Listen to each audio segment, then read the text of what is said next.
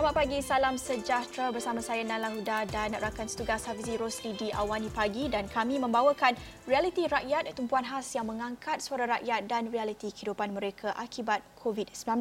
Untuk rakyat, anda boleh menghubungi Astro Awani dan untuk kepimpinan, Astro Awani akan memberi peluang kepada setiap wakil rakyat yang anda lantik untuk menyuarakan realiti di kawasan anda.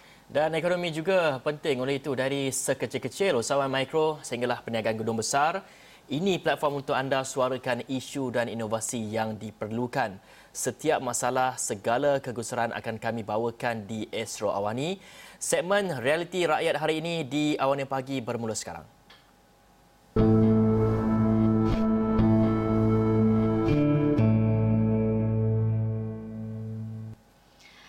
Baik, pelaksanaan PKP dan pandemik COVID-19 ini kita dapat menyaksikan pelbagai idea baru yang diusahakan untuk kelangsungan hidup dan pagi ini kami nak bawakan satu inovasi dalam industri pengeluaran makanan yang amat menarik.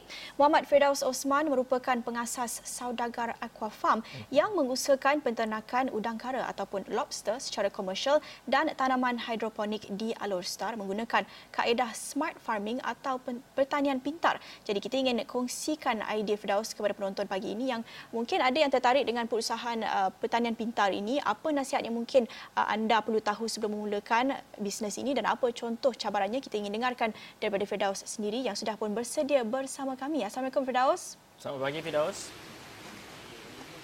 Waalaikumsalam warahmatullahi wabarakatuh. Selamat pagi Baik Firdaus, boleh kongsikan bagaimana pengalaman Firdaus uh, sejak pelaksanaan PKP 18 uh, Mac lalu dan adakah uh, bisnes peternakan dan pertanian pintar Firdaus sendiri terkesan? Boleh kongsikan bagaimana? Okey, baik. Assalamualaikum warahmatullahi wabarakatuh. Bismillahirrahmanirrahim. Uh, di sini saya dari Saudagar Aqua Farm menjalankan satu penternakan dan juga pertanian sedalam jenis uh, smart farming di mana apabila smart farming ini kita tahu bahawa apabila kita menggunakan smart farming kita reduce tentang penggunaan uh, pekerja dan juga smart farming ini kita gunakan dan boleh untuk manage sebagai seseorang saja. Saya yang membuatkan uh, menguruskan segala operasi di sini. Jadi apabila terjadinya PKP alhamdulillah kita tidak mempunyai masalah di situ sebab pengurusan dan uh, sistem secara automatik. Itu ya Baik Fidaus, uh, boleh Fidaus kongsikan dengan kita semua sejak bila Fidaus uh, mula mengusahakan peternakan ini dan juga uh, bagaimana bermula? Mungkin dari segi uh, perjalanannya, uh, ada cabarannya, mungkin dapat ceritakan, kongsikan kepada kita semua. Okey baik, untuk peternakan uh, lobster air tawar ataupun lebih dikenali sebagai udang kara ni, saya sebenarnya sudah ken, uh, kenal dan jumpa spesies ini pada tahun 2013 dan saya uh, memulakan penternakan ini pada tahun lepas. Di sinilah sebelum ni kita ada di tempat lain. Dan di sini kita start pada tahun lepas uh, pembinaan pada bulan 1 kemudian kita explore dan kita tambah baik uh, dari segi sistem dan juga penternakannya. Dan uh, Firdaus tadi kongsikan uh, mengenai pengalaman Firdaus sendiri ketika PKP katanya tak berapa terkesan uh, ini kerana smart farming ataupun peternakan pintar ini pertanian pintar ini tidak memerlukan tenaga kerja yang banyak dan juga mencimatkan dari segi kos dan lain juga. Tapi boleh kongsikan kepada penonton apa kebaikan kekuatan pertanian pintar ini terutamanya dalam konteks krisis kita bercakap tentang COVID-19 ini tak tak terlalu terkesan Okey, uh, seperti yang saya bagi tahu tadi, memang untuk konsep uh, smart farming ni, farm di sini kita manage uh, hanya seorang pekerja iaitu saya sendiri yang manage. Sistem-sistem yang kita gunakan memang kita menggunakan apps daripada telefon seperti untuk di sini di sebelah sini boleh lihat ada sistem air boring di mana air boring ini kita boleh gunakan untuk on dan off dari jarak jauh iaitu kita menggunakan apps ini. Contohnya kita kita on di sini air boring tu. Jadi kita boleh lihat air akan keluar secara automatik di sini. Jadi untuk penambahan air kepada kolam-kolam kita kita hanya tidak perlu berada di farm. Kita boleh kontrol dari jarak jauh di sini. Ini untuk sistem pengairan air. Kemudian untuk di sebelah sebelah sana pula kita boleh lihat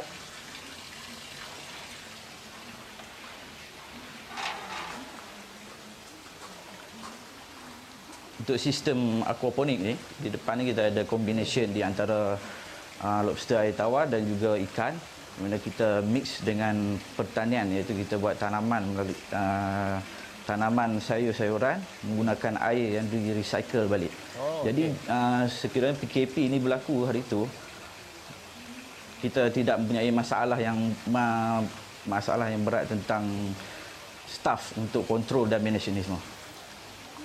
Jadi berapa kolam uh, yang ada dan juga berapa keluasan uh, tapak untuk menghasilkan ataupun untuk uh, memulakan bisnes pertanian ini? Saya kira macam bo- boleh dapat ya, boleh dapat dihuraikan.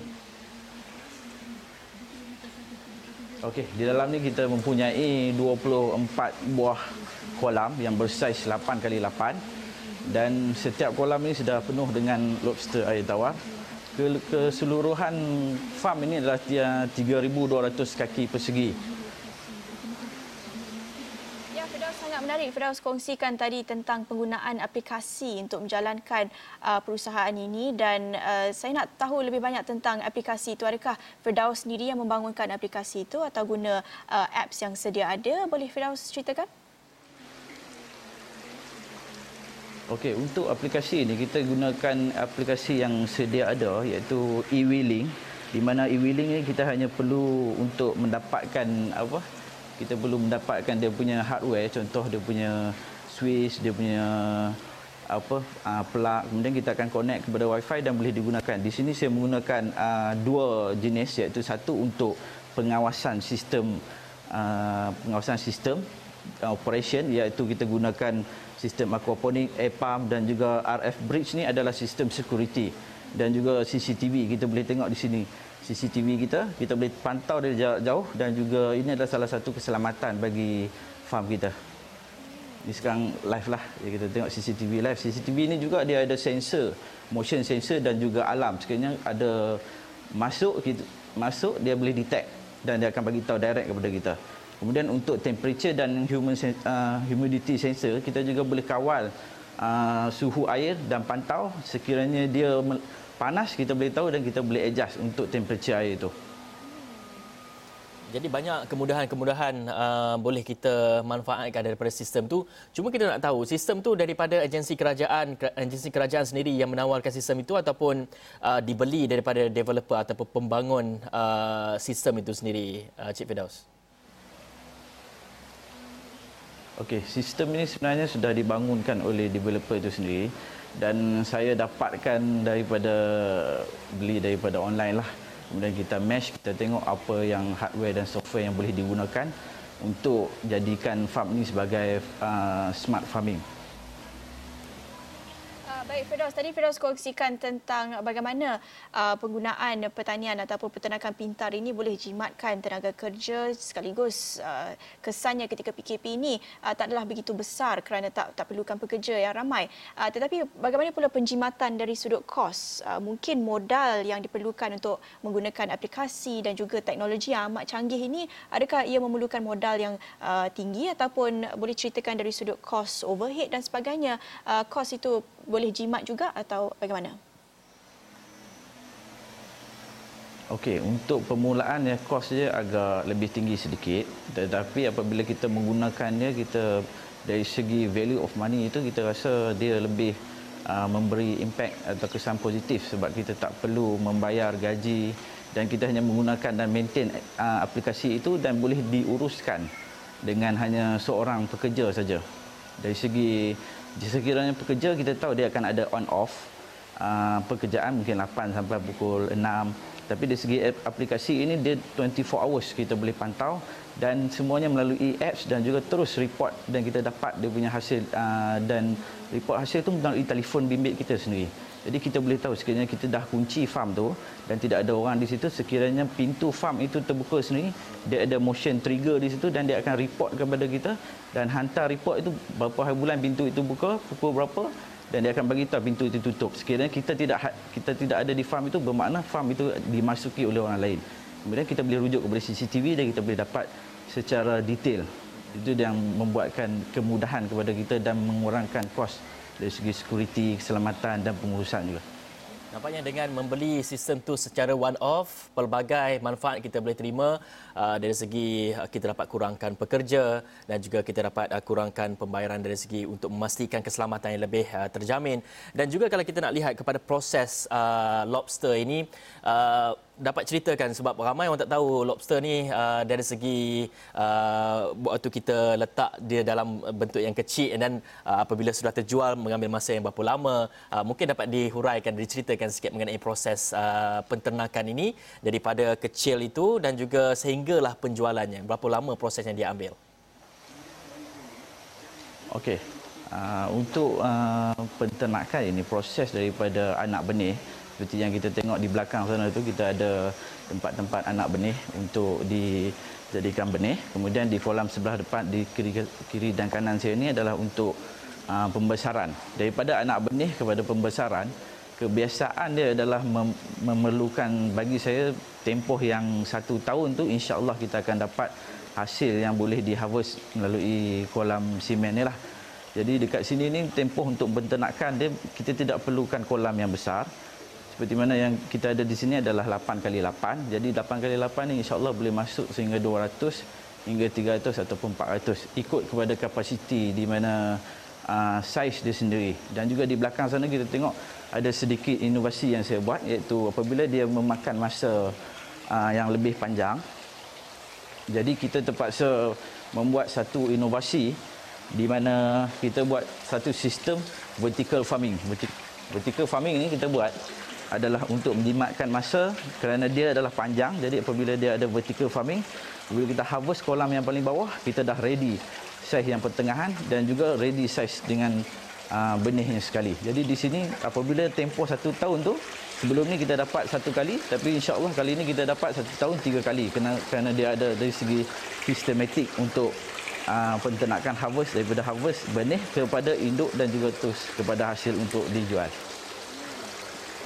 kita nak tahu, kita nak lihat dari sudut kelestarian alam sekitar pula bagaimana. Kalau kita tengok industri pengeluaran makanan ini antara penyumbang terbesar uh, kepada impak kepada alam sekitar ini pelepasan gas rumah hijau dan juga banyak menggunakan tenaga, air dan tanah. Tetapi kalau kita lihat um, ada inovasi yang dijalankan oleh Firdaus ini menggunakan uh, strategi ataupun taktik teknologi yang uh, mungkin sedikit berbeza. Jadi adakah penternakan atau pertanian pintar ini boleh mengatasi masalah-masalah itu? Okey, uh, seperti yang mana kita tahu, saya ada buat combination di antara uh, penternakan dan juga pertanian. Di depan tadi yang kita tengok sistem aquaponik itu, air yang digunakan oleh udang ataupun uh, kita recycle balik menjadikan baja kepada tanaman pokok. Kemudian uh, tanaman pokok air itu dia filterkan air, bersihkan air itu masuk semula kepada kolam udang kita. Jadi di sini kita recyclekan balik saja air yang sedia ada dan juga dari segi baja kepada pokok kita guna daripada hasil pembuangan uh, lobster air tawar ini sendiri. Jadi dari segi sini kita tengok dari uh, kelestarian yang kita dapat ni menjimatkan kos-kos dan juga di sini juga dengan sistem yang kita guna iaitu sumber elektrik ini kita buat timer kita tidak run 24 jam. Uh, sistem air di sini. Kita buat 12 jam saja on untuk sehari Baik, saya tertarik dengan sistem yang digunakan oleh uh, Encik Firdaus uh, dalam mengusahakan pertanian dan juga peternakan ini. Tadi uh, Encik Firdaus juga telah mengatakan dari segi vertical farming itu, dari segi kolam itu mungkin bertingkat. Pertama, ia dapat kurangkan ataupun menjimatkan space. Dan kita nak bercakap mengenai pertanian pula. Tadi kita dah nampak bagaimana pertanian hidroponik itu dan mungkin ada saranan dan dapat dijelaskan mengenai kebaikan pertanian ataupun vertical farming ini untuk pengusaha-pengusaha ataupun untuk petani-petani di luar sana dapat mencuba perkara yang sama kerana uh, pertama menjimatkan uh, uh, space dan kedua mungkin ada uh, tambahan-tambahan dari segi manfaat yang, yang mungkin diterima uh, oleh mereka ini. Okey, kalau kita tengok dari segi vertical farming tadi, yang pertama sekali memang kita dapat menjimatkan ruang seperti kita buat uh, pertanian di dalam bandar iaitu kita tahu limitation of space yang ada di sini memang uh, menyebabkan orang tidak dapat bertani ataupun uh, menjadi penternak. Tapi di sini saya telah buat satu farm di mana kita boleh uh, buat satu penternakan dan juga pertanian dalam masa serentak dengan menggunakan sistem aquaponik. Aquaponik itu adalah menggunakan penternakan aqua iaitu ikan, udang atau yang lain-lain lah untuk menggunakan dia jadikan air itu sebagai baja kepada tanaman kita.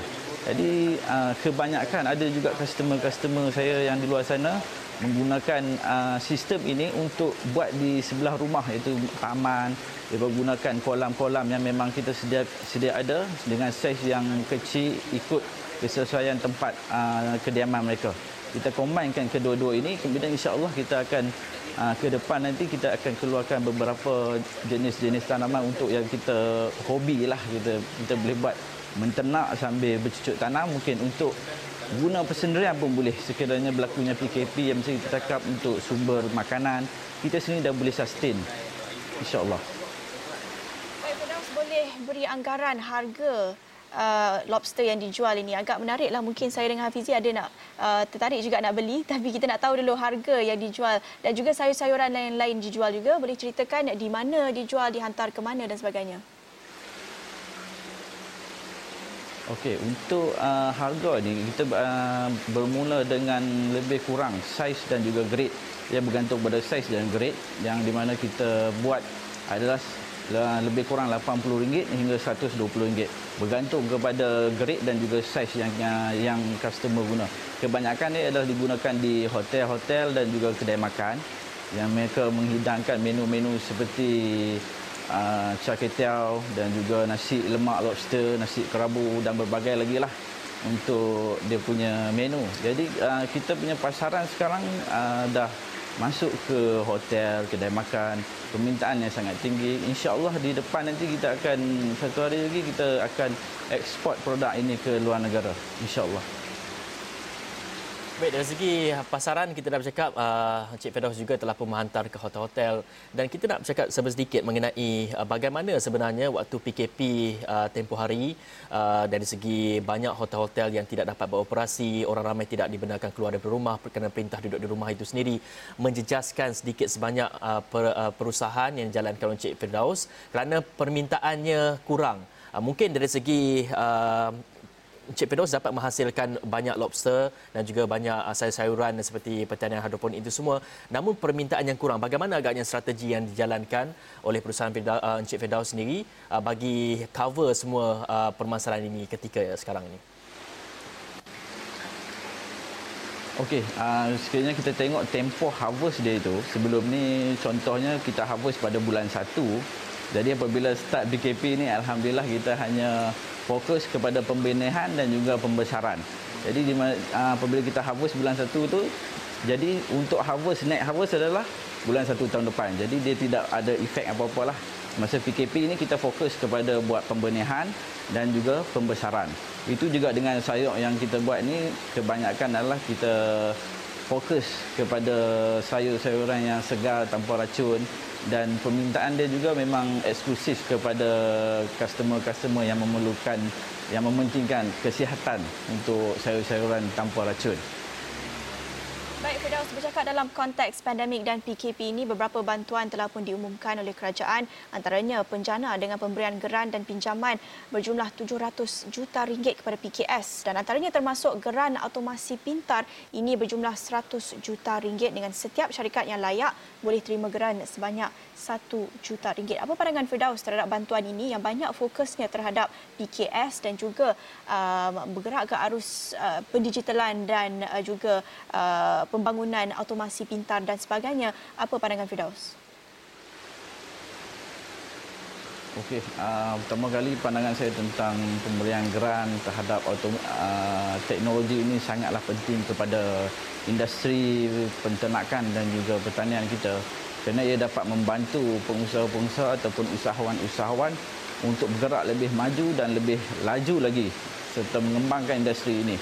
Dengan geran-geran yang diberi dan juga bantuan-bantuan yang diberikan kepada kerajaan ini, kita dapat uh, mendahului mungkin negara-negara lain dari segi uh, pengeluaran dan juga kita dapat support food security sekiranya berlaku uh, berlaku lagi uh, PKP ini jadi kita tidak bergantung kepada negara-negara luar untuk import. Sekiranya kita dapat uh, memajukan dengan internet dan juga aplikasi-aplikasi serta uh, apps-apps yang memudahkan pengurusan ini insya-Allah petani dan juga penternak kita akan lebih maju dan berdaya saing di luar negara nanti insya-Allah.